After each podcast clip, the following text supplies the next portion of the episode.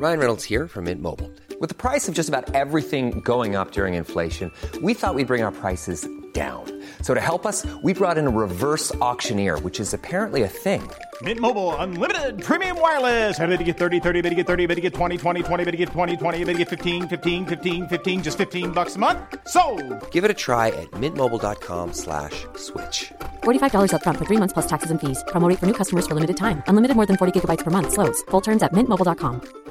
Quality sleep is essential. That's why the Sleep Number Smart Bed is designed for your ever evolving sleep needs. Need a bed that's firmer or softer on either side? Helps you sleep at a comfortable temperature? Sleep Number Smart Beds let you individualize your comfort so you sleep better together. JD Power ranks Sleep Number number 1 in customer satisfaction with mattresses purchased in-store. And now, save 50% on the Sleep Number limited edition Smart Bed for a limited time. For JD Power 2023 award information, visit jdpower.com/awards. Only at a Sleep Number store or sleepnumber.com. Everyone knows therapy is great for solving problems, but getting therapy has its own problems too, like finding the right therapist, fitting into their schedule, and of course, the cost.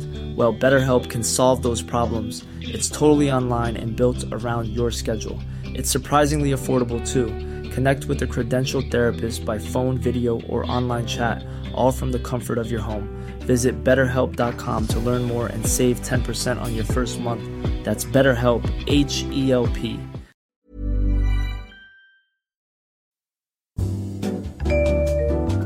Hej, jag är Centerpartiets nya partiledare Muharrem Demirok och jag tycker att du ska gå på Sista måltiden live. 20 maj i Göteborg på Lisebergsteatern, den 6 juni i Stockholm på Intiman och inte minst den 17 juni i Malmö på Slakthuset. Biljetter finns att köpa på sistamaltiden.se.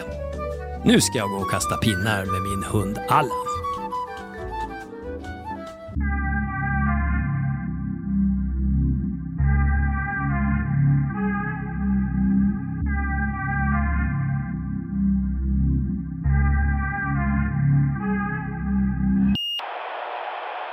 Och det är där jag blir besviken på Sam Harris och alla de här. De är fast i Max Tegmarks idé om att universum är matematiskt. Och, och, och jag får kognitiv dissonans. Jag, jag mår dåligt. Jag har funderat på att ringa vården ibland. en, Börja spela in då. en, ja, en, en, en snubbe sitter i Stockholm och ser hål i Sam Harris But argument. why do you think? But why do you think, basically, the, the majority of experts in the field are missing what you're saying? Vad exakt är det diskussionen handlar om? Om man kan beräkna allt eller inte? Di- diskussionen handlar om allt i universum är matematiskt. Att du kan förutspå, förstå allting i universum med matematiska modeller. Ja. Och ehm, förutspå ett framtida state. Vad heter det på svenska? Jaha, se framtiden. Ja. Och det går helt enkelt inte. But, but we, we right now we we kind of try to reach estimates for oh, future events all the time. Mm. Populations, demographics, things like Mm. this. Hur bra But for går example, de? demographics, for Mm. example, Mm, demographics. It's actually when it comes to age structure, it's pretty foreseeable. Nej, det är inte. För, för, förutsägelsen är att eh, år 2050 kommer 75% eller någonting, 90%, jag kommer inte ihåg siffran, av alla människor bo i storstäder. Den, den, den prediktionen är redan död. Du kan inte räkna på demographics. Du kan göra det för en väldigt kort period, structure you can. Man kan säga men, så men reglerna för det ändras med tiden. Man Så- kan översätta detta till politisk ideologi. Socialisten tror att det går att förutse allt och räkna på allting. Libertarianen inser att det är kaosartat och det är en omöjlighet att känna till alla faktorer som du måste känna till för att kunna spå framtiden. Men även om du kan alla faktorerna så kan du inte förutspå framtiden. För det, att är en för- svårare fråga. Nej, det går inte för att då förutsätter du att dina ekvationer alltid gäller överallt. Kolla, lagen, lagen för gravitation, den har inte alltid funnits. Om du, ba- man uppfann gravitation, för annars skulle vi ju flugit iväg. ja, men om du backar bandet, gravitationsekvationerna funkar inte precis innan Big Bang, right? Nej, det är sant. Så naturens så kallade lagar, de ändras hela tiden. Nej, jag var ju inte där när Big Bang hände, så jag kan ju inte... Var du inte? Big Bang kan inte försvara sig. Nej, Big Bang kan inte försvara sig. Men det du sa nu Ashkan är, lite intressant för det de här eh, flygvapenpiloterna i USA vittnar om i samband med att Pentagon släppte de här filmerna på de här konstiga. Yes. De, eh, de här ufon, eller vad vi ska kalla dem, de bryter ju uppenbarligen mot naturlagarna. Jag har, en Eftersom- teori, jag har en teori. Berätta. Jag har en teori om vad de där är för någonting. Berätta. Och det är något flygvapen någonstans i världen som håller på med det där. Och det, och det bygger på spjutspetsfysik. Och det är att tredimensionell rymd, djup, bredd, allt det här. Det är bara en produkt, ett lager som har uppstått av att massa andra saker har hänt innan. Så ta evolutionär biologi och så applicerar du det på kosmos istället. Exakt samma tänk. Where does Adam and Eve fit in this picture? De kommer snart. Är ni med på det? Så du, du kan inte... Nej, inte helt. Du har inte riktigt förklarat så att det låter Jag försöker, förklara ett, ja, men jag försöker förklara ett koncept som heter emergens. Alltså att, tänk så här, kosmos består av någon sorts väv av partiklar, vågor eller något annat fundamentalt. Och de här partiklarna, eller vad vi ska kalla dem, de interagerar konstant med varandra. Och då och då så uppstår det strukturer som presenterar nya egenskaper för att det har evolverats fram. Och som överlever och sprider sig och tar över. Exakt som biologi funkar, fast med fundamentalväven av kosmos. Och från början finns inte 3D-rymd som du och jag känner till det. Utan det är bara den här väven som bara brrr, interagerar. Så plötsligt uppstår det strukturer som leder till en sak som i sin tur leder till en annan. Och plötsligt har du en nivå av komplexitet som har skapats som av ett mänskligt medvetande upplevs som 3D-rymd. Det är det som eh, Nobelpriset i fysik nu gick till, eller det har med det att göra. Men om rymd egentligen inte finns i den fundamentala väven av universum, då är inte gravitation längre ett problem. Och har du plötsligt teknologi och access för att kunna peta och manipulera och ändra på saker på den här fundamentala kosmiska vävens nivå, då kan du kringgå gravitation. Och då får du såna här farkoster som har fångats på film. Men om det är Kina till exempel som har gjort det, varför har inte de använt det till att ta över världen? För det betyder att de är 100 000 före, år före alla Just, andra länder. just, inte hundratusen år. Det, det, är jättem- miljon. det är jättemånga fysiker som har varit inne på den här banan Mm. Väldigt, väldigt länge. Är det inte det du menar att man böjer rumtiden? Nej, det är Einstein och han har också fel i så fall. Om, och om den här... Du går ut hårt här alltså. Einstein har fel, jag har rätt. Nej, men Du liksom, kan snart få jobba på Aftonbladets ledare.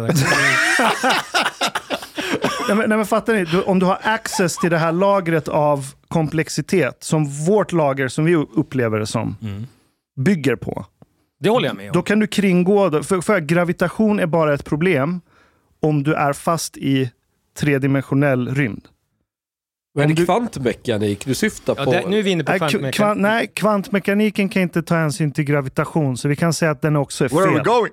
Oj, det kvantmekaniken också fel. Kolla, det är, det är en bra modell för att beskriva saker. Vad Alltså, heter grejerna du har rökt? Är det bra grejer? Har du pratat med Svenska Akademin om det här? Är de informerade? Om? man ska läsa Lee Smolin. Vä- Välrenommerad fysiker som har lagt mycket av grunden till det här. Det är ett skitstort fält som håller på och vänder upp och ner på fysik som vi känner till det.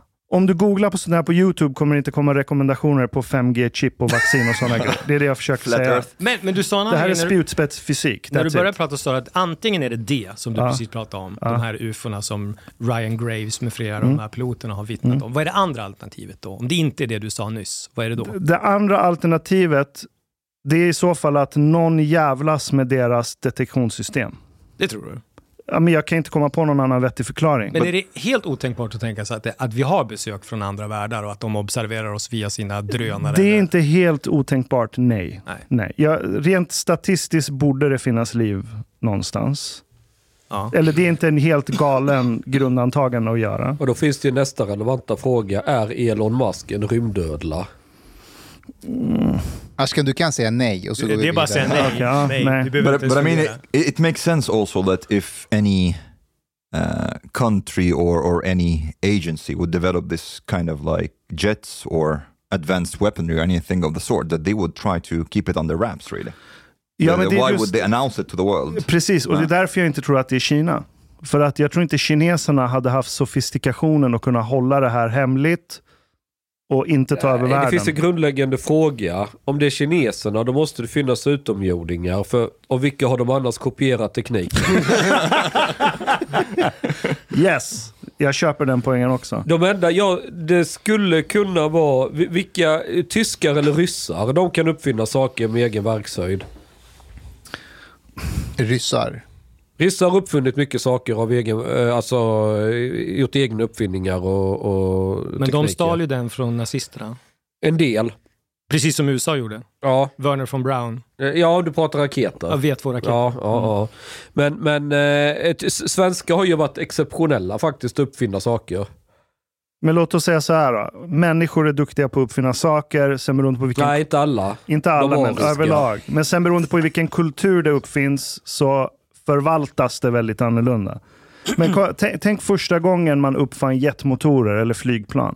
Förlåt mig, judar har också uppfunnit mycket. Ja, det har de. I, eh, för, förutom banker och så menar du? Uh, banker, pornogra- pornografi var väl... eh, Ron Jeremy är väl jude va? Ron Jeremy, porrskådisen. Ja. Vem är det? Du vet han är Nej, men du vet vem, vem, kom igen nu. Han är, vaknade till ur sitt koma och bara Ron Jeremy, porrskådis. Det är första gången du har visat intresse för vårt samtal hittills. Men jag läste faktiskt dina ufo eh, Det jag skrev om bidrag. Ja, ja, ja. Mm. Och jag är helt blown away av det där. Jag lovar dig att du är en sån som vet vad antikytera-mekanismen är. Vad hette det? Antikytera-mekanismen. Anti... Antikytera, de hittade en jättekonstig mekanisk mekanism i havet utanför Grekland för om det är 30 eller 40 år sedan. Som var, de daterade den till långt, långt tillbaka i tiden, men den var väldigt avancerad. Den var för avancerad för att komma från den tiden de säger att den kommer ifrån. Och Jaha. de tror att den här antikytera-mekanismen användes som ett väldigt avancerat navigationsinstrument på eh, kanske etruskisk tid eller till och med längre tillbaka finisier eller någonting. Det finns ju några sådana grejer som Bagdad-batteriet till exempel, antikytera-mekanismen, saker som är eh, anakronismer som man hittar. Som inte, de hittar dem vid utgrävningar av någonting som är 5000 år gammalt till exempel och så visar det sig att ja, det här är alldeles för avancerat. Det här är den här tekniken att smälta metall till exempel. Den fanns inte då så de borde inte kunna finnas. Men du känner inte till det, Ashkan? Vi- Antikytera-mekanismen? Jo, den har jag läst om. Ja, du borde ja. ha gjort det eftersom Ja. du precis som jag är inne på sådana kaninhål. på Ja, men jag ser inte kopplingen mellan den och ufos. So wait, wait. What's ja, men your studien- theory? Ja, att vi kan ha fått tek- den teknologin kan ha getts till oss för flera tusen år sedan. Jaha, nej, nej, nej, nej, nej. Det tycker jag det är ett jättestort hopp. Var, varför, varför ska det behöva vara så? Varför ska vi ha fått jettekniken? Varför skulle det inte kunna vara så? För att det... Ja men då skulle det ju finnas typ massa idéer om, eh, om eh, något slags övermänskligt väsen som har gett instruktioner till oss. Jag har någon, någonsin läst något sånt i en bok att, eh, att eh, det Erik finns något Däniken. större än oss själva. Von Däniken. Va? Von Däniken. Hela hans författarskap handlar jag, jag syftade ju på Bibeln och Koranen nu. Och- den, ja. Nej, men va- varför måste det vara en sån tydlig förklaring? Eh, Blir det inte så här Matrix-fällan? Att titta, det måste finnas en förklaring till allting. Någonting större än Men oss. om du, om du hittar ett objekt i havet som är tillverkat med precision och verkar ha en ganska stor verkshöjd. Någon har ju tillverkat den. Den har inte bara liksom verkt fram av sig självt i naturen. Nej, det har ni inte. Nej. Och då ställer ju den en massa frågor. Jaha, om den där, vad hette den, antikutera... Antikytera-mekanismen. Eh, och och vad, var det, vad var det för material den var gjord i? Metall. Metall. Med, med kugghjul och massa grejer som de, de Okej, tror att att- det har med navigation För att tillverka kugghjul så... Det beror på precisionen. Man kan ju titta med vilka toleranser är den tillverkad. Då kan du ju liksom dra slutsats om man använt en fräs för att tillverka. Är det gjutna kugghjul man har filat för hand? Hur har man tillverkat de här? Du kan titta på materialet. Är det väldigt homogent material? Hur har man ly- lyckats smälta fram den här legeringen? Och så vidare. Så du kan ju dra massa slutsatser genom att titta på ett objekt som är tillverkat i något material. Ja, och jag är inte helt främmande för att tidigare civilisationer kanske hade bättre teknik än vad vi ger dem cred för. Men att det har funnits jetmotorer för 50 000 år sedan och att vi har nu fått det via, jag vet inte. Men det, säger, det är ingen som säger det här va? Hoppas jag. Eller? Ja, men vad menade du då när du sa att jetmotorer måste ha givits oss? Av... Nej, jag sa inte någonting om jetmotorer. Okej, okej. Aha, då missförstod jag. Ja, det var du som sa Ah, det. What is your theory? Om det här? Ja. Jag bara tror att mycket av eh, vår tideräkning, av, av hur vi har daterat saker tillbaka, till exempel pyramiderna i Egypten, är lite fel. Och det går ju en serie på Netflix om det där. Jag köper inte den rakt av. Vad heter han? Ancient, eh, Ancient Civilization. ja, Graham Hancock. Ja, men det finns väldigt mycket intressant i den serien. Och det är ingen ny, han är inte den första som har sagt det. Så här står det bara kort. Antikvitera mekanismen är en antik analog dator med ett mekaniskt urverk för att räkna ut astronomiska positioner daterat till omkring 100 år före Kristus. Hittades i havet utanför den grekiska ön Antikvitera 1901 fick man upp den. Jag tror att man hittat två av den här till och med. Och Bagdad-batteriet är också jätteintressant, för det är ett batteri som, som är ännu äldre, eh, där någon har gjort ett, ett, ett primitivt batteri som är flera tusen år gammalt. Det är jätteintressant. Vi vet vad man använder Bagdad-batteriet till. Nej, det vet de inte. Kopplar de in Bagdad-Bob? Ska vi göra en snygg segway? Mm. Ni, Det någon- lilla någon- som ångrade sig. Lilla den som många säger. Ja, jag tänkte, ska vi börja med den eller ska vi prata om, om lite om Elon Musk som du var inne på?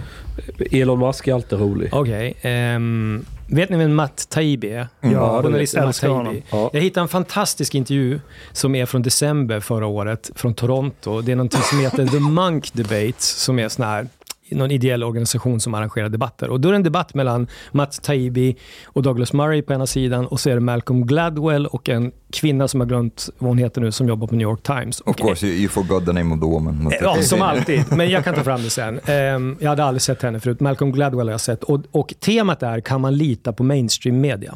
Och den debatten är superintressant. Det här är innan Matt Taibbi får the Twitter files. Han har kommit ut med en bok som heter Hate Incorporated. Så det är väl därför han är med. Det är ingen av er som har sett den? Nej. Nej. Så då är min korta fråga, för vi kommer lite in på det i samband med min Mustafas bok. Kan man lita på mainstream media?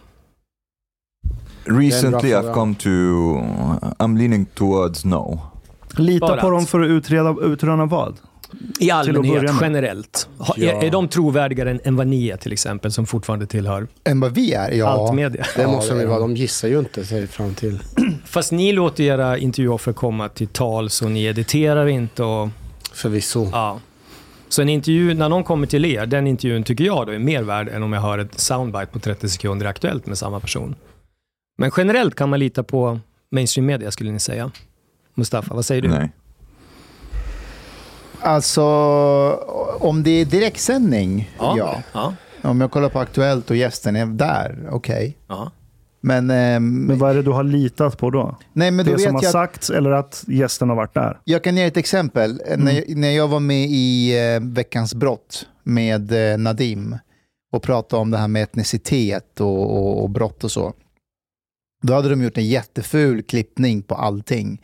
Så det är, reportern åker till Göteborg, intervjuar två poliser som eh, och följer med med deras arbete där de tar killar som dealar droger i Göteborgs innerstad. Och så frågar hon så här, ja men ehm, hur går det till i arbetet? Och sen från ingenstans så säger hon, så det här har ingenting med etnicitet att göra. De har inte pratat någonting om etnicitet innan. Och de här två nervösa poliserna, de bara, eh, eh, eh nej, nej, det har, med, det har med droger att göra. Och så var det slut på reportaget och de i studion sa, ja men du ser polisen i Göteborg säger att eh, etnicitet har ingenting att göra med eh, de här eh, rånen eller sådär. Yeah, Hade det varit i direktsändning så hade man ju kunnat bara, vänta Right. lite här. Ehm, right. Vi har inte ens pratat om det. Det finns ingen röd tråd om etnicitet. But the, then, then the short answer to this is that you don't really trust them. Jag, jag, har, jag, har, jag har rätt svar på Jens Garnmans fråga. Man kan lita på allt som står i mainstream media om det, om det står i DN. Mm, såklart. Annars, annars kan man, står det i alternativmedia så är det inte sant. Nej. Men står det, står det i DN då vet man att det är sant. Det intressanta med den här debatten mellan eh, Douglas Murray och eh, Malcolm Gladwell och de andra, det var att när de mätte publiken innan de gick in och satte sig, det var runt 2000 personer som kollade på det här live. Och då var det så att 48% de litade på mainstream media av publiken innan de hade hört debatten och 52 gjorde inte det. Men efter debatten, och då hade det svängt, så då var det 67% som inte litade på mainstream media. Bara för att Douglas Murray hade varit så himla bra. Och ni kan ju tänka er vad reaktionerna från vänstern blev då. Ja, men han är, hög, han är höger liksom, så att ni kan inte lyssna på honom. Men han är briljant i den här debatten. Och eh, den här Malcolm Gladwell, som är, han är ju en prisbelönt, han har väl vunnit Pulitzerpriset och han har legat etta på, på New York Times bestsellerlista fem, sex gånger. Men många av hans böcker som han har vunnit priserna för använder jävligt slaskig forskning. Ja, det, det, det kommer de in på. De Ja. kommer faktiskt in på det. Och han Ja. säger så här att ja, så, så som det är nu när vi har internet, då har jag behövt börja med fact-checkers. Jag, det hade inte jag på mina böcker förut, för att då var, existerade de. De kom ut och var det fel i dem så kunde inte vanliga människor, liksom, det fanns inget forum att peka Nej. ut. Att, Fan, du har ju massa fel i Japp. din bok. Så han säger det öppet att sen, sen några böcker tillbaka, då måste han inom citattecken ha fact-checkers. Men eh, Jens, om jag säger så här då. Ja, man kan lita men man måste också veta vad det finns för bakgrund och agens till eh, mainstream media. Alltså man tänker sig att det här, det finns vissa typer av eh, tankegods som man försöker påtvinga folk eller att de har en bias som alla andra. Om man har det med sig, varför inte? Varför skulle man inte kunna lita? But Nej, jag sa inte att man inte kan göra det. Jag bara frågar er vad ni tänkte apropå debatten. Är det så? I think I think maybe like there's another more worrying part that is more subtle. I think it has become obvious that the media has some kind of like, and it's not necessarily out of ill will, but they have some. They see themselves as the guardians of what narrative the people should receive. They think this is the correct narrative, and I think maybe they actually think it's good for the people. Uh, it's possible uh, when it comes to COVID, climate change, and these things. And then they see, oh, they say, okay, this is the message that we're trying to get to the people. This is what's good for them. So we will try to exclude any voices that descend from this main narrative that we're trying to to let the people know. Same thing. With, it happened with COVID, for example. It's very, very apparent. It, it's happening with climate change all the time, Yep. uh, and so on. So in this sense, I I've become very distrustful of the mainstream media. Och det because of säger that. också Matt Taibbi då, som har jobbat 15 år som reporter på Rolling Stone Magazine. Eh, och det här är som sagt innan han får, Elon Musk ger honom tillgång till de här Twitter-files och han blir kontroversiell för vänstern plötsligt tycker att han går högerns ärende när han avslöjar hur det har ljugits om olika saker. Och Twitter har censurerat saker. Men det här är innan det. Det här är december 2022. Och eh, det är så intressant för att eh, den här härskartekniken som Malcolm Gladwell använder mot Matt Taibbi, det utfa- de uttalar hans namn fel hela tiden, trots att han påpekar jag heter Taibbi, inget annat. Det är så mycket i den här debatten som är det är sådana billiga knep från de här två mainstream-journalisterna. Och när Matt Taibbi säger att det här Russian collusion-narrativet som vi alla höll på med i två år. Det fanns ingenting i det att Trump hade fått hjälp från Ryssland att påverka valet. Ni vet att det är en lögn och så tittar han på de här två och man ser på dem att de bara, mm, det var lögn, vi hade liksom ingenting på det här. Och, och sådana grejer, när, när man förstår att de ett fisksim som, stimmar, eh, som simmar åt samma håll när det gäller vissa frågor, det, det är obehagligt. Därför att det styr hela samhällsutvecklingen. Det är några få redaktioner i världen. New York Times, Washington Post, CNN, Fox också. Och det de bestämmer att så här ska folk tycka, det sprider sig över hela jorden. Du, Det är helt sjukt. Lena Andersson sa två ord som har fastnat i min skalle efter att hon var här. Hon sa att det finns sanningsväktare och så finns det sanningssökare. Mm. Och det är en sån jävla snygg definition Mm. Verkligen. På vad medier, eller vem som helst överhuvudtaget gör som publicerar text. Att man måste börja med frågan, är jag sanningsväktare eller sanningssökare? Men tror inte du att de på DN till exempel, alla anser sig vara sanningsväck eller sanningssökare? Jo, jag tror de anser sig vara det. Ja. De skulle aldrig gå med på att någon enda av dem är en så kallad sanningsväktare. Absolut inte. Nej. Och det är det som är problemet. De är inte själva medvetna om att de begår ett väktarskap. Är de inte det eller ljuger de för sig själva Fast också? ibland så gör de det. Ta till exempel om vi tar, jag, vill, jag hatar mig själv för att ta upp det, men det som hände med Chang, det vill säga att de påstår hela tiden om hans rysskopplingar. Ja. De är medvetna om att det inte finns någonting. De har inget konkret att komma med, men ändå så slänger de sig med det. det gjorde, DN gjorde det när det gäller rysk rysskopplingar för länge sedan mellan dig och Bali. Vet ni Eh, första gången det stod i en etablerad tidning att jag var en del i en rysk påverkansoperation? När? det var Ja, nu- vad det var som hände, alltså vid vilket tillfälle det första gången kom upp. Det var när jag hade eh, avslöjat att DN hade mörkat de här sexövergreppen i Kungsträdgården.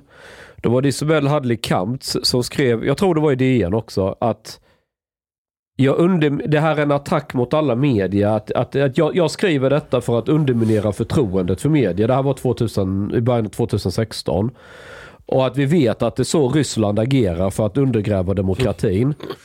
Så det, det, första gången det fanns ett liksom bevis inom citattecken på att jag var del i en rysk påverkansoperation. Det var när jag drog upp det här med de här unga ensamkommande som hade...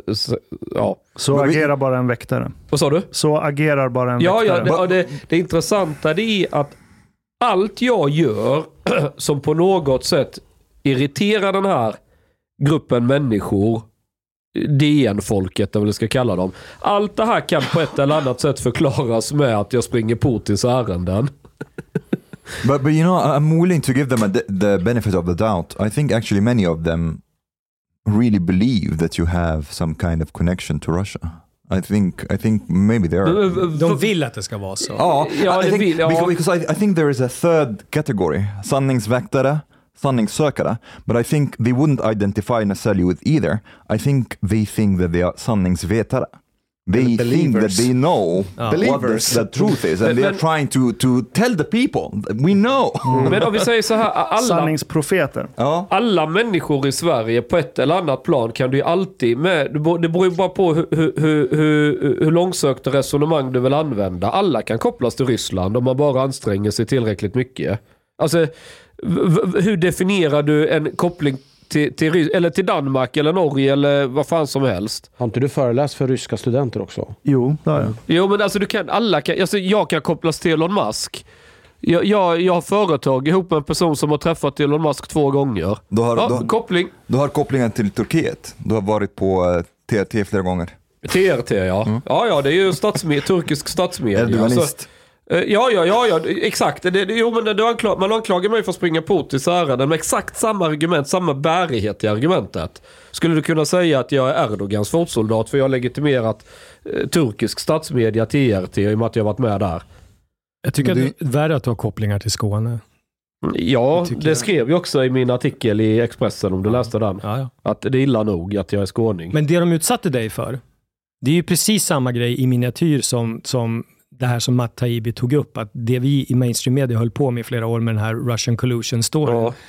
Det var ju precis det de gjorde mot dig. Och kommer ni ihåg Van Jones på CNN? Vet ni vem Van Den Jones är? svarta snubben. Svart snubbe som har glasögon, ofta väldigt bra. Han är en av de bättre på CNN. Han var faktiskt en av de som direkt efter att Trump hade vunnit åkte ut och började träffa vita familjer i rostbältet och intervjua dem. Så här, varför röstar ni på Trump?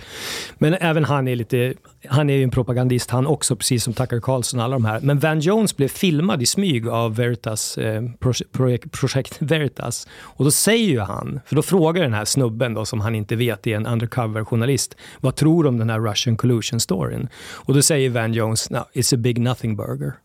Ja, det är sant. Ja. Och det klippet Ja, ja, är mycket den talande. Det är, ett, det är ett klipp som man skulle säga, varför får vi inte se sånt på Aktuellt? Varför tar de aldrig upp sådana grejer? För där erkänner ju ett av CNNs tyngsta namn, han erkänner att det finns ingenting i den storyn. Och ändå fortsätter de i flera, flera år Men, efter men Jens, det. det, det, det, är samma sak med Tucker Carlson just nu när han visar bilder från Kapitolium.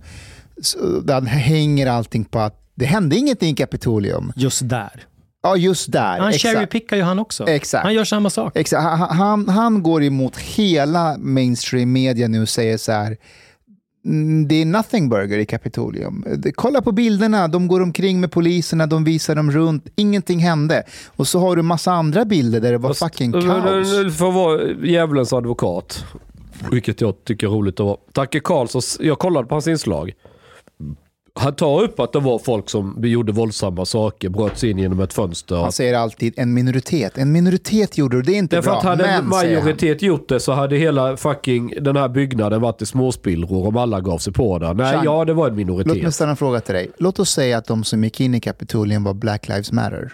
Har ingen betydelse. Tror du att Tucker Carlson hade gjort en massa Ja, videos? det skiter jag. Jag, jag tittar på påståendet, Okej. om det är sant eller inte. Det han, det han har en poäng i, det är att den här shamanen, ja, vad det är var, ju det det, han det, var ju det, för det var ju det det handlade om i sak här. Ja. den rättegången bör man ifrågasätta. Vad var det han gjorde egentligen? Det är Ja. mycket där som är nu konstigt. Liksom. Like han, very symbolic. He's like he was dressed like a ram and they sacrificed him. han blir symbolen.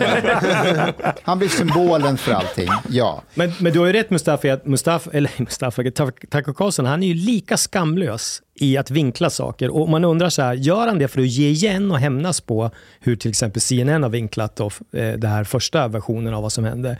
Eller tror han på det där själv? Han Eller vill det. han att det ska vara så? Han ger igen. Jag tror också att han, Han, ger igen. igen och så har det ju kommit ut en massa sms eh, där han ha- säger att han hatar Trump till sina kollegor på Fox News. Så nu försöker han säga till Trump, hej, det var, var Ja. inte på riktigt, kom igen, Kapitolium, jag är på din sida lite nu när du leder i opinionsundersökningar mot han DeSantis. Och, ehm, men han, han, så här, skillnaden mellan Tucker Carlson och de på scenen, vet ni vad det är? Tucker Carlson är jävligt bra på att sprida propaganda. Han är bra på hantverket. Han är bra på hantverket, till skillnad från de på scenen. Jag- jag de suger på det. De suger på det. But, but I think also there is another thing, another clear example Black Lives Matter. And the whole thing with like portraying that the police is killing black people.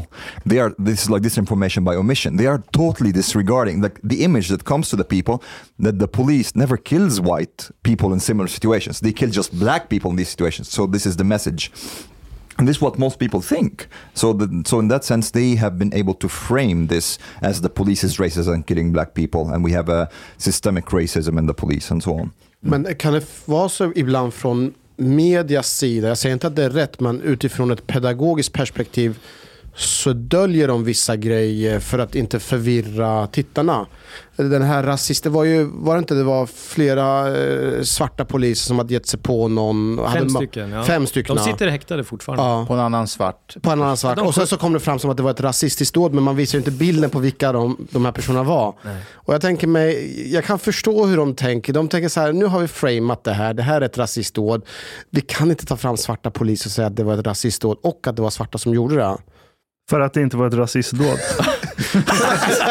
så, så när du säger förvirra, då, är det så här, då blir de förvirrade, förvirrade för att det inte hänger ihop. För att man, har ett, man måste framea någonting och eh, man måste hålla en story och ibland så måste man ta bort detaljer för att kunna hålla till storyn. Där är skillnaden. Fast jag, jag, prat, jag, rep- jag reson- resonerar utifrån en report, reporters perspektiv. Men Hanif, där är skillnaden mellan pedagogik och propaganda. Om du ska vara pedagogisk för att ingen ska bli förvirrad, för att om du lägger fram hela sanningen så håller inte det du lägger fram längre, då är det inte pedagogik. Nej, och det, är väl så många gånger att man plockar bort vissa detaljer för att, det, det, det, för att man måste också sälja en story. Ja. Är det så du gjorde när du skrev din bok? Nej. Nej, nej. Ett annat perspektiv som man faktiskt skulle kunna fokusera på i fallet med de här fem svarta poliserna som misshandlade den här svarta gärningsmannen. Jag tror de mördade honom. Ja, till och med Han dog- mördade- jag tror han han dog dog, ja, precis. Eh, men som man inte kommer våga göra, och det är ju att, och det här är ju sant, att det har ju visat sig i USA att de som oftast är mest hårdhänta mot svarta är ju Mm, andra svarta Mm. poliser. Ja. För att, okej, man kan börja hobbypsykologisera det att det har att göra med att, jag vet inte, att Men man... de är onkel Toms allihopa. Ja, men, Or, or the other way around, that maybe the white the white policemen are actually maybe more racially sensitive. Ja. Huh? It's ja. also mos- possible. Och så är det väl här i Sverige också. Och skulle man kunna säga. Och man kan se samma sak bland kvinnliga poliser. De är mer hårdhänta mot kvinnliga personer som vi har att göra med. Det är släpp- lite, Det är som Eh, dörrvakterna på. Stureplan. De var mycket svårare att komma förbi för att komma in på nattställena. ja. Än, s- än, eh, ja, än svenska dörrvakter. Ja, och det här, det här ställer ju till det, för att vänstern vill ju då inte lyfta det här perspektivet, för då pekar man ut svarta mot svarta eller invandrare mot invandrare. Right. Högern är ju polisvänliga. Så de vill ju inte heller rikta sig mot myndighetspersoner på det viset och säga att de har ett problem. Så båda blundar ju för det. Men det här är ju sant, det här pågår ju. Mm. Precis det där som ni pratar om, framing och narrativ och sånt där, finns med i en bok, men faktiskt inte min och Mustafa som vi ska prata om kanske också. Men jag var tvungen att ta med Lina Makbuls bok som har kommit precis i dagarna, Revolutionens första offer, en berättelse om en granskning, för den är så jävla bra. Och den handlar precis om det här och Lina är ju reporter på Uppdrag granskning på SVT. Och det här handlar om, i princip hela boken handlar om när hon gjorde den här berömda intervjun med Fredrik Virtanen eh, i Uppdrag granskning och hennes granskning av mediernas granskning av, eller liksom av gärningsmännen. Och det här är, su- den är så jäkla avslöjande den här boken om dels hur det funkar inne på SVT, hur det funkar på Uppdrag granskning och hon gör slarvsylta faktiskt av en del andra kända svenska journalister. Jag har strukit under en massa grejer här, men det är, men gör hon slarvsluta av Uppdrag granskning också? Är hon är väldigt bra? kritisk mot, Aha. mot sin egen arbetsgivare också. Hon är fullständigt orädd där Vilka journalister eh, ger hon sig på? Åsa Linderborg, Karin Olsson på Expressen som för övrigt jag och Mustafa ska möta i en debatt, eller ett panelsamtal på torsdag och tillsammans med Anders upp. Lindberg. Vi, vi Precis. skämtade om det idag på Ja, lunchen, vi, vi det. skulle inte bli förvånade om Anders Lindberg eller Karin Olsson hoppar av Mm. samma dag. Really? Därför att det är slutsåld, det är 400 som kommer till det eventet. Vi, vi är uppriktigt lite oroliga inför den här eh, torsdagen. Ja, ska du berätta varför? Därför att vanligtvis på sådana här kulturhuset, i sådana här event, det är 30-40 pers som kommer. Men 400, och jag gissar vad det kommer vara för människor som kommer. Är det den vi ska gå på? Ja, på är det den? Ja. Ska ni debattera Anders Lindberg? Ja, Va? Vi, vi, vi, vad är det för event? Jaha, jag tror det var På något bok. Kulturhuset. Jag tror det var kompisar vet ingenting om Vi ditt ska liv, prata om våran bok. Är, Jaha, det är ert event. När, Ja. när är det här? Torsdag! torsdag. Nu, nu på torsdag. Ja, jag har bokat in det.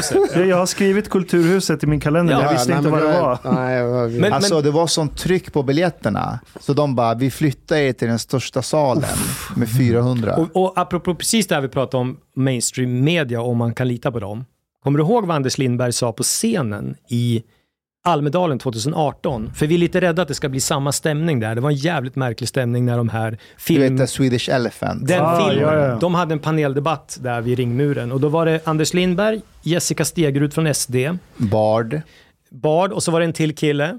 Henrik, Nej, en kille bara. Och så var det eh, hon Maria eh, Rashidi tror jag. just det. Och vi skulle ha varit med på scenen, men vi tackade nej. Så vi satt i publiken bredvid Jerzy Sarneski. Jaha, det gjorde vi. Och SVT var där och filmade det här eventet. Och, så vi dök upp senare ett reportage och, om stämningen, att, vad heter hon, Eh, Karlqvist, Ingrid, Ingrid. Karlqvist var ju där med sina nassekompisar. Och när SVT gjorde reportage om det där och de sa ordet nazist, då klippte de in där jag och Mustafa satt jag var inte hur man framar någonting.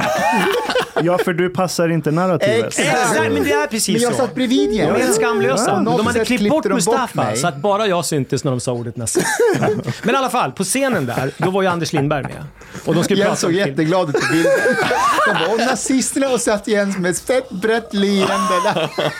Hur fan sa de på redaktionen? De bara, fan vi har ett killerklipp här. De, det är har... så de säger. Det är Men vi precis måste, så de vi säger. måste klippa bort den här bruna pojken. Ja! Det är så, de är så ohederliga intellektuellt. I alla fall så var Anders Lindberg med på scenen den gången. Och jag minns det som att han vid något tillfälle vände sig till publiken och sa någonting i stil med Ja men ni litar väl på liksom... När han sa så här, public service är inte vänster. Ja, och då hela Almedalen började gapskratta. Såg Alexander Bard avskarvade så att garvade ut hela publiken, men också hela publiken började avskarva.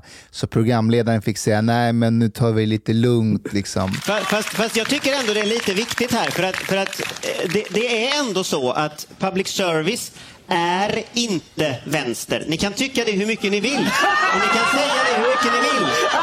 Eh, men, men, men det som är grejen i Sverige och det som är intressant och det som är intressant med Sverige eh, det som är intressant med Sverige Ta det lugnt, ta det lugnt, ta det lugnt. Låt honom prata till punkt, okej?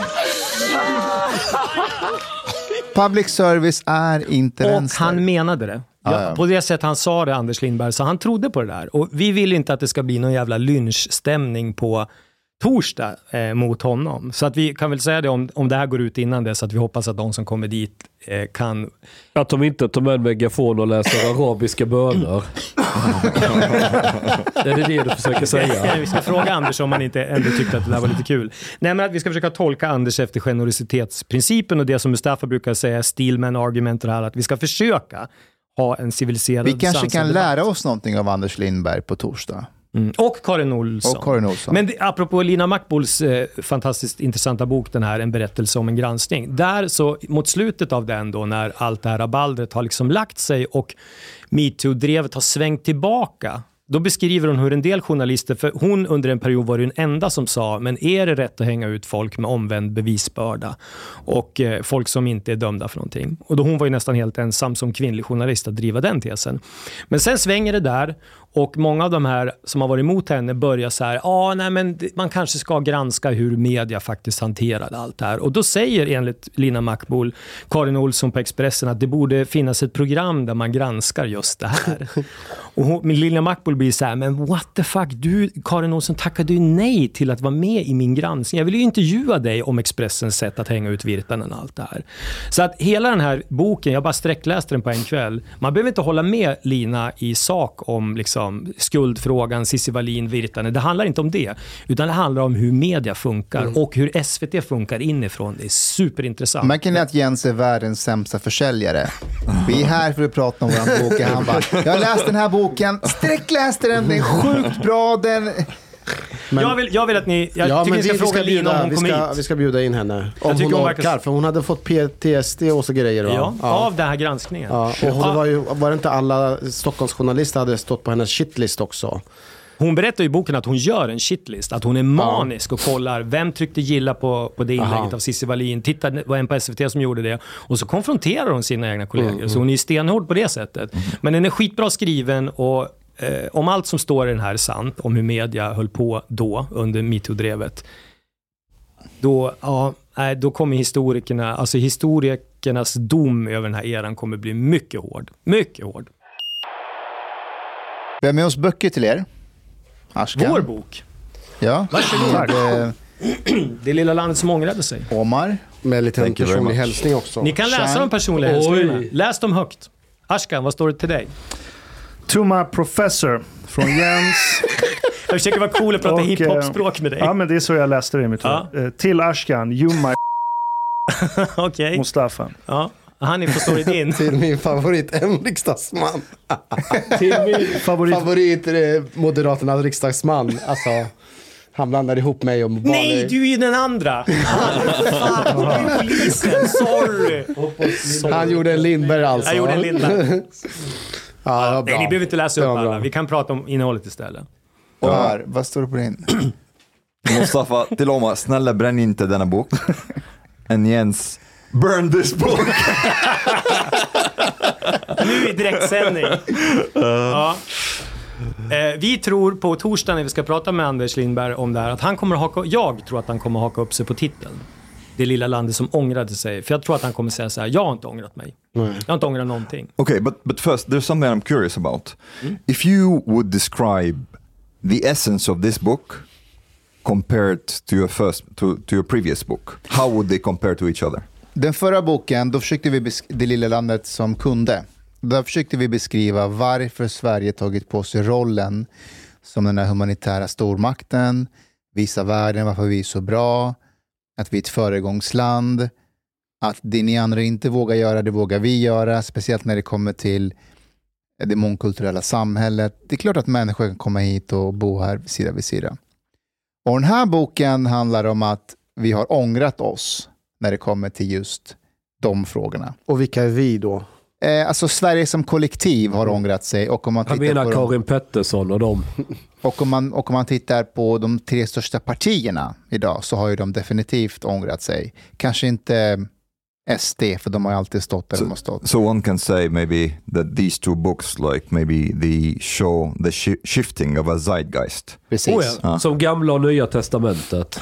Och, och så för, för att vara petig, när ni använder ordet ångrade sig, Mm. Vad menar ni då? Och ånger För att ni hade skrivit något speciellt om det? ja. Eh, ja, vad ånger är för slags känsla? Nej, men vad menar ni med att landet ångrade sig? Eh, ja, som kollektiv att vi har ångrat att vi tog på oss den här stora Liksom, För vi fick ju höra under många år att Sverige har ett ansvar. Det sades ju, Reinfeldt sa det, Löfven sa det, Sverige har ett ansvar. Och jag tror att många politikerna nu när de ser hur svårt det här är att hantera med gängkriminalitet och utanförskapsområden etc. Att de ångrar att de gick ut så jävla hårt och sa att Nej, men vi, vi klarar det här. Eller som hon sa, wir schaffen das. Wir schaffen das. Ja, eh, vad heter hon? Merkel sa Merkel. det. Det sa ju vi i Sverige också. Nej men det är inga problem, vi klarar det här. Men vi gjorde ju inte det.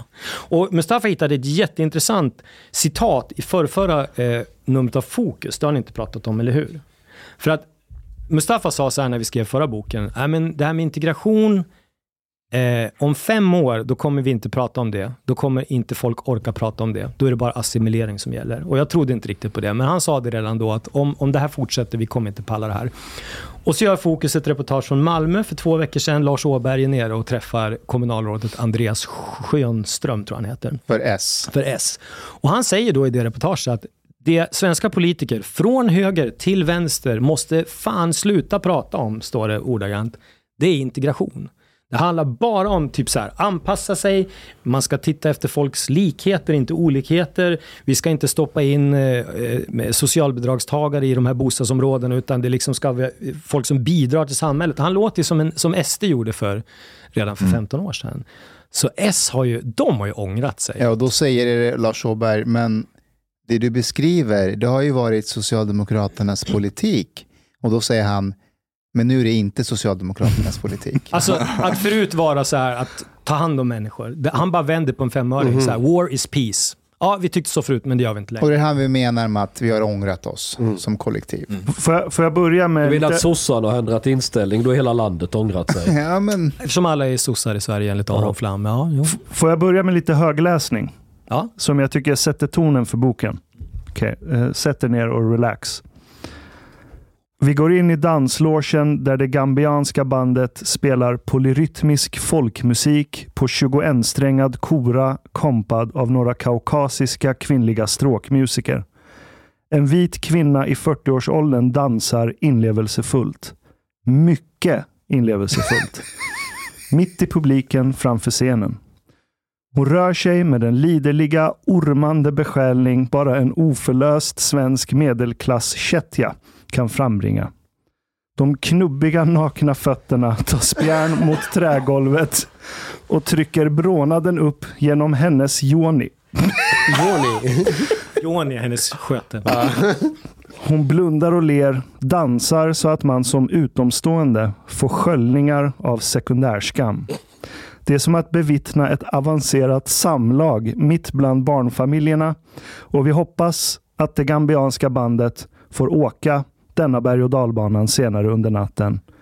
Vart var ni och varför åkte ni dit? För det här är ju första kapitlet. Så, var, var, var är detta någonstans? Och jag har aldrig hört Urkult. talas om det här stället. urkult. Ashkan, i- du skulle älska den Ja. festivalen. Skulle Det är väl älska. någonstans där Navid Modiri brukar vara. Navid eller? skulle älska Ja. det, den festivalen. Det här är Ur- urkult urkult. i, i Sollefteå. Nä- eh, Nämforsen kallas det. Nämforsen. Ja. Och eh, alltså, tänk, er, eh, tänk er en plats där alla människor som tror på mångfald, inkludering, ehm, Mångkultur. mångkultur. Alltså he, he, hela den här texten kunde ju komprimerats till ett ord, batikhäxa. Men, Ja, fast men, inte men- bara. men man försöker alltid undvika detta ord och då får du en hel sida att brodera ut för att liksom måla upp den bilden som jag redan hade efter. Fast än så länge har hon bara dansat. Hon har inte tryckt på sig sina värderingar på någon annan. Och vi ger henne faktiskt, vi går fram till henne sen, för vi blev lite imponerade av att hon vågade visa den här Joni. inlevelsen. Ja. Ja. Så vi gick ju fram till henne och gav henne beröm, ärligt menat sen, att ja, men vad coolt att du vågade släppa loss. Kommer du ihåg vad hon sa? Nej. Hon sa i mitt förra liv, då var jag svart. Grejen är att Är Urkultfestivalen, rasistisk tankegods? Jag vet. Mustafa hade ju aldrig varit på Urkultfestivalen förut. Eh, Jag har varit där för kanske tio år sedan och spelat. Och eh, faktum är att de var i lite blåsväder för ungefär tio år sedan. För att det var en tjej som skrev ett blogginlägg om att, att Urkultsfestivalen var för vit. Och är det något ställe i Sverige som skulle kunna komma undan hela den debatten och få ett pass, liksom, ett, ett frikort, då är det Urkult. För de gör verkligen allt de kan för att bjuda in musiker från hela världen, alla olika eh, former du kan tänka dig eh, av folkmusik från hela världen. Och publiken är väldigt blandad. Och som Mustafa sa, om Miljöpartiet typ fick styra Sverige, då skulle hela Sverige vara som urkult. Det var lite vår tes när vi åkte dit. Så vi Ah, frågade någon som i publiken, skulle det vara bra om hela Sverige var som urkult? Och ingen sa ja. Alla tyckte att nej, det är nog bra att det är som ett litet reservat en gång per år här. De vill ha det för sig själva. Ja, det vi också. fattar. Ja. Men det var en fantastisk festival. Ja, det vi var det. trivdes som fan där. Det var det. Jag, jag är ju väldigt obekväm i sådana sammanhang, för det är någonting med människor som, är, som tittar dig alltid djupt i ögonen när de pratar Right. med dig och, och, och det ska vara väldigt Try positivt. Ja, det ska vara väldigt positivt allting och De frågar hur din chakra mår idag. Och, Långa och, kramar. långa kramar. Eh, jag vet inte, jag blir, jag blir så här, kom igen. Kan vi... Var var va, det, va, varför pratar du skit om Navid Modiri? Nej, vi hyllar faktiskt Navid i boken också. Han är ju med i kapitlet. Att Ja, vi föreställer oss att snart kommer vi springa på honom. Han kommer stå mitt i den här folkmassan i någon kaftan med tjejer som hänger i kaftaner och bara liksom vill vara med honom. Och det har säkert hänt. men Navid har ju en förmåga att smälta i varje sammanhang oavsett vad det är för sammanhang. Han skulle kunna, Han är en kameleont. han, han skulle kunna trivas som fisken där i vattnet. Men jag So tror många, you- många på Urkult spelar nog teater. Hälften gör säkert det. Du, du vet inte hur rätt du har, för att faktum är att det kom ju fram folk till oss som hade såna här utsvängda bellbottoms-byxor och liksom batikkläder och så. En, en sån kille som var klädd i batikkläder, han springer fram till Mustafa och bara Panshiri! Organman! Och vi blir så här, nu kommer mobben, nu blir vi lynchade. Men då visar det sig att han bara, jag har läst allting ni har skrivit, jag lyssnar på sista måltiden. Jag, jag, jag håller inte med om allting, men, men alltså mycket av det ni säger, jag kan ta till mig det. Och då blev vi så här, "Ah, And then he's like, can I touch your yoni? det var så fascinerande att, han, att flera av de här kom fram och sa liksom att nej men visst, vi håller med om en del av det ni säger. Vi blev helt chockade av det. Och en grej som var intressant, Mustafa gick fram till några unga tjejer som stod och hade ett sånt här eh, stånd där de delade ut broschyrer, kommer du ihåg det? Om eh, familjeplanering, var det inte det? Att de Ah, var i coolt. Afrika och delade ut... Just det. eh, Ja, och då vände Mustafa på frågeställningen väldigt snyggt. Det är med i, i det här kapitlet. Du frågar, vad var det du frågade om? Om de skulle kunna prata om familjeplanering i Järva, alltså åka dit. Ja. Och vad Och då sa de att de... Att de hade gjort det. Ja, De påstod att de hade gjort det. ja Men, jag tror inte det. Men, Jag tror men, inte det. Mm, och så gick han också på, han var en riktig bully här, han gick på några unga tjejer från Extinction Rebellion. Kommer du ihåg det då? mm. Fick du deras nummer? Ja, men de delade också, och så frågade Mustafa så här, hur, hur tog ni er hit till Urkult? Jag åkte bil.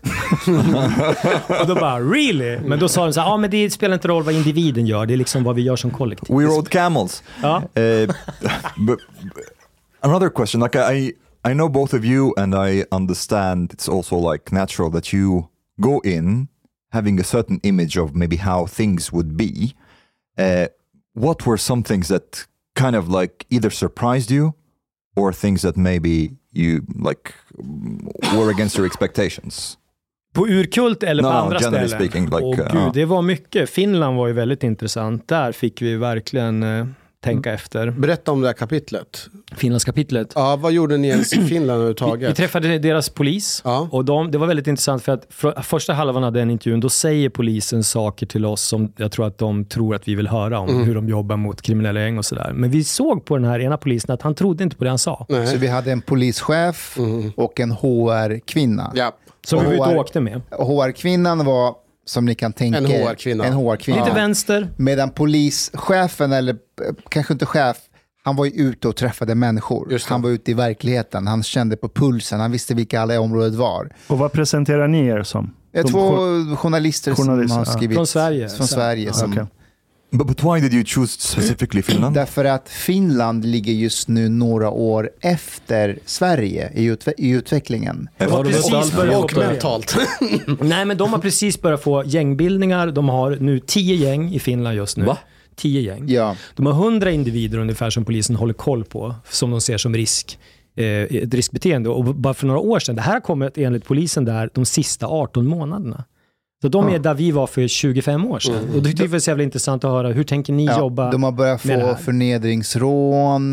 Nej. Skjutningar. Ja, ja. Skjutningar. Kom i förra veckan första förnedringsrånet som någon har filmat och lagt ut på finska sociala medier. Och de är väldigt oroliga för att kidsen där är väldigt intresserade av gangsterrap. Speciellt svensk gangsterrap. Nej, nej, ska du paja Finland med? Mm, exakt. Eh, Det var därför vi åkte dit. Och när vi frågar den här polisen så här, vad gör ni för att stävja det här? Då börjar han liksom läsa upp grejer så här, ja, mer, eh, fler fritidsgårdar och det är viktigt att prata med de här killarna, bla bla bla. Och vi, vi bara kände att du tror ju inte på det här. Så då sa jag, halvvägs in i samtalet, för då titta, vände han sig om och tittade, what do you think we should do? Och då sa jag, break their fucking kneecaps. Och då sken han upp och blev så här, så glad. Och tjejen tittade på honom och tittade på mig och bara så här, Och hon bara, really? Tycker ni att man ska göra det? Och vi bara, Jens ja, bara, vi har provat allt förutom att knäcka deras knäskålar. Gör det ni istället. I'm imagining the guy from Big Lebowski. Ja, men typ, ja, typ, typ så.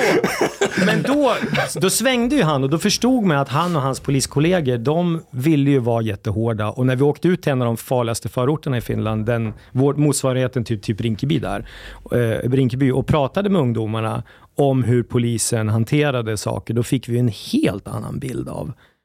Och vi bara så här, men hur kan det vara så här i Finland? Och 100 mil bort i Sverige är det helt Hur, vad var skillnaden Till exempel när vi sa så här, vi, vi haffade ju tre unga killar och vi försökte köpa knark av dem. Vi, gick, vi gick på dem, de var europeer, de såg ut, de var vita. Vi gick på tre vita killar och sa, får vi köpa knark? Och så började vi prata med dem efter det. Och då frågade Mustafa, vad tycker ni om polisen? Best in Europe. Mm. Om finska polisen. De var stolta över den finska polisen. De ville bli poliser. De ville Vänta, ta var det här gängkids eller bara tre de såg random ut som, som svenska gängkids ser ut. Vi tog tre stycken som vi tyckte såg ut så. Typ från Palestina, Marocko och Algeriet. Algeriet. Eller att de ville bli polis.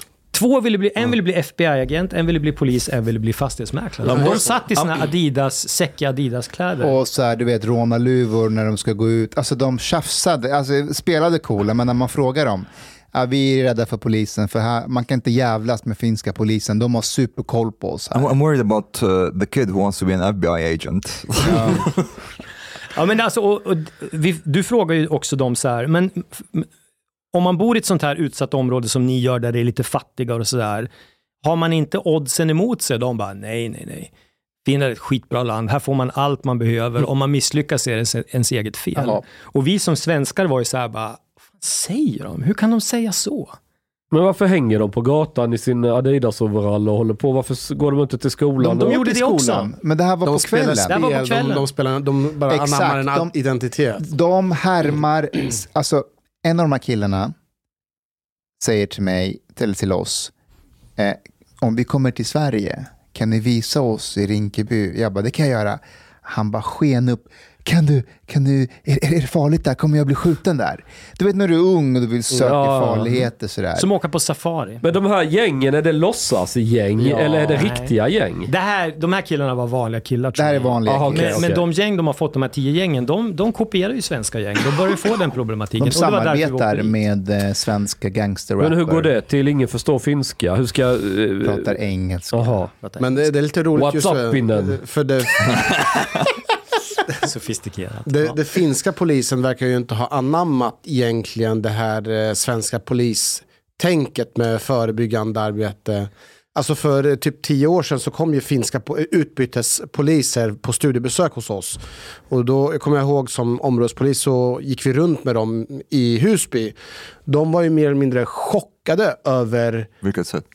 Alltså de, för dem så var ju polisarbetet, det, det här med dialog och kommunikation, det fanns inte. Utan det var mer att liksom, Slå dem. alltså slå dem att folk ska följa våra regler och order, that's it. Men när de såg att vi började hälsa och ha relationer, de bara sa att det här är jättekonstigt. Right. Det här är någonting i- som i socionomer skulle kunna vara. Men I- eh, Är det för, där unikt för polisen i Finland? Då? Jag tror att på generella plan, den här bilden... Hälsar de på varandra överhuvudtaget? Nej, men man, man är nog kanske, de, de sa att allt det där var väldigt främmande för dem, att de behöver lära sig. You, you showed, uh, you wrote that you showed a video to to the police in Finland, right? Uh, det. a- And they were like kind of shocked that. Uh, Ja. what, what was that video? Det är den här videon där den här snubben i morgonrock, när Ja. han hotar polisen och säger så här, flytta på dig. Stand Gå och ställ, there. gå och Uh, ställ dig där borta. Och he han does. gör det. Eh, det var den videon. De trodde inte det var sant. De, de, de var liksom så här, nej, nej, nej, det här kan inte vara på riktigt. Vi bara, jo, tyvärr. Och det finns massor med liknande videos. Men då sa vi så här, ni är på väg hit. But- but Ni- are they ni though? because but because so yeah, I, I looked a little bit um, like in the demographics of, of Finland compared to Sweden.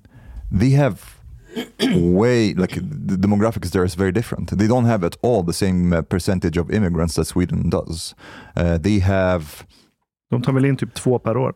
uh, yeah, like uh, they have like eight eight times. Uh, Sweden has eight times more Somalis, for example, uh, as Finland does. They have uh, uh, we have about twenty times as many Muslims percentage wise. Uh, and this is like not something that Somalis or Muslims like um, specifically, but like to, to show that the demographic is totally different when it comes to Jo, migration. eh, Du, du Ja. har rätt, men de har fortfarande områden som Mm. är väldigt segregerade och där det bor Mm. olika etniska grupperingar och inte så många alltså etniska äh, f- äh, finländare. Men de områdena är inte lika många som i Sverige, det är sant. Men det finns en segregation där.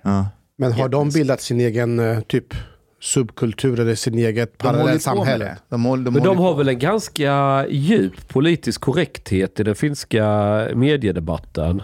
Har de? De är ganska Mm. artiga på ett sätt, men de är också helt ovana att både prata och skriva om de här problemen. Ja, men är det jag, något jag, vi i Sverige, så nu jag, det. jag, mitt intryck av, av Finland mainstream det är att det, det är jävligt PK faktiskt. Nej, alltså jag var i Finland för sex år sedan och gjorde en radioserie åt Yle som hette Åsiktskorridoren. Då var vi runt i hela Finland och intervjuade Ja. journalister och andra. Och jag skulle säga att det inte var så. Att det var Alltså? som att åka runt och prata med vuxna människor. De var väldigt korrekta och artiga, men de kunde prata om saker som man i Sverige inte kan prata om. För att det blir bara, då blir det en debatt om debatten, vilka ord man får använda och inte. Där är inte de riktigt. För jag har upplevt att ibland när det stått en sån här galen anklagelse mot en, vi backar bandet nu några år. Att man är någon eh, högerextremist och sprider lögner som slår rot i samhället. Då har jag märkt att när man, jag har läst finsk media, något stort har hänt i Sverige som jag är inblandad i. Då har de helt gått på DN-linjen och bara kopierat det. Medan man ser i Norge, då har de börjat gräva i det själva och kommit fram till att, nej men vänta, Chang hade ju rätt ju. alltså att jag märkt en väldig skillnad mellan hur, hur, hur man reagerar i, i eh, och sen danskarna bara de, ja.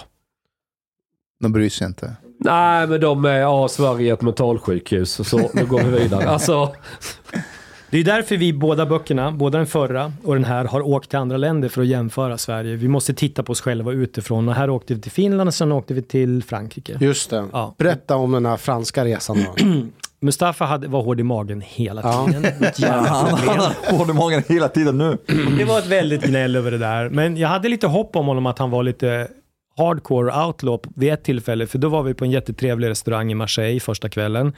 Eh, som var lite så här bohemisk. Eh, personalen var väldigt... Eh, ja, Och varför åkte ni just till Marseille? Därför att Jersey Sarneski har sagt att de inte haft några skjutningar där.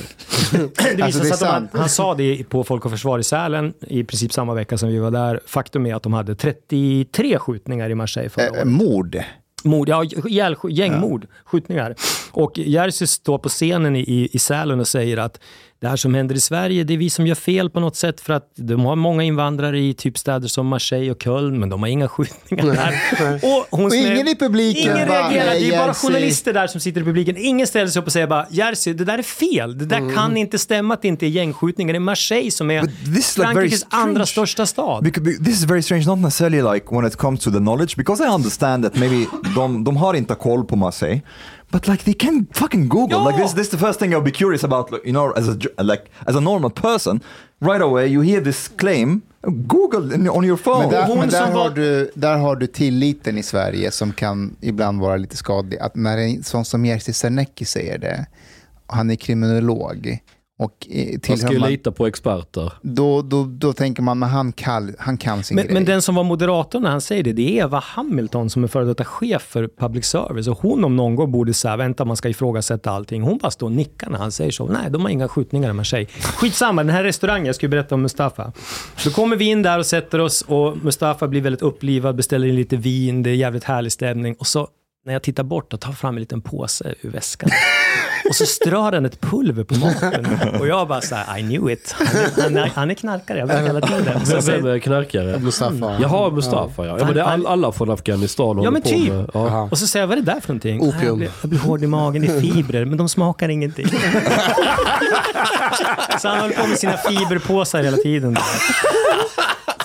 Men jag har också grejer som jag gör som är jobbiga när vi är ute och reser. Ja, berätta Eh, mer om eh, resan till Marseille. Och ni åkte väl till den här förortsdelen också? i Marseille? 14 där Ja. om det. Det var superobehagligt. Men Ja. vi var så jävla naiva också. Vi fattar ju inte, framförallt inte jag fattar ju hur mycket vi stack ut när vi gick runt i de här områdena. Mustafa hade ju sina snut, sin snutradar påkopplad så han såg ju saker som inte jag såg.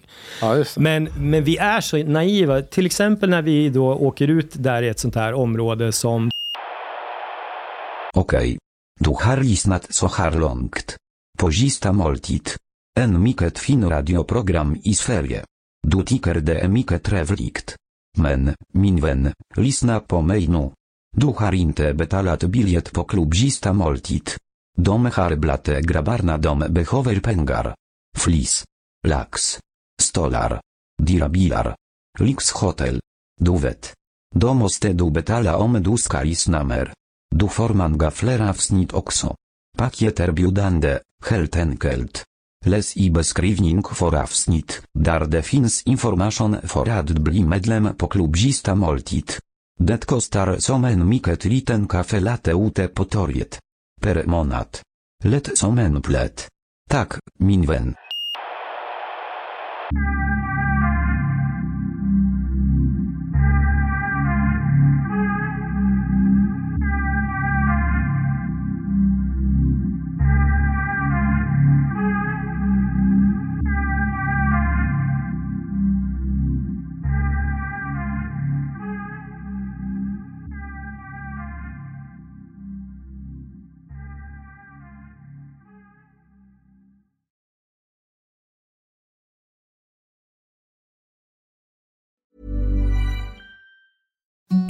the softest sheets you've ever felt. Now imagine them getting even softer over time. That's what you'll feel with Bowl and Branch's organic cotton sheets. In a recent customer survey, 96% replied that Bowl and Branch sheets get softer with every wash. Start getting your best night's sleep in these sheets that get softer and softer for years to come. Try their sheets with a 30-night guarantee. Plus, get 15% off your first order at bowlandbranch.com. Code BUTTERY. Exclusions apply. See site for details. Planning for your next trip? Elevate your travel style with Quince. Quince has all the jet setting essentials you'll want for your next getaway, like European linen, premium luggage options, buttery soft Italian leather bags, and so much more. And is all priced at 50 to 80% less than similar brands. Plus, Quince only works with factories that use safe and ethical manufacturing practices. Pack your bags with high-quality essentials you'll be wearing for vacations to come with Quince. Go to quince.com/pack for free shipping and 365-day returns. Hi, I'm Daniel, founder of Pretty Litter. Cats and cat owners deserve better than any old-fashioned litter. That's why I teamed up with scientists and veterinarians to create Pretty Litter. Its innovative crystal formula has superior odor control and weighs up to 80% less than clay litter. Pretty Litter even monitors health by changing colors to help detect early signs of potential illness. It's the world's smartest kitty litter. Go to prettylitter.com and use code ACAST for 20% off your first order and a free cat toy. Terms and conditions apply. See site for details.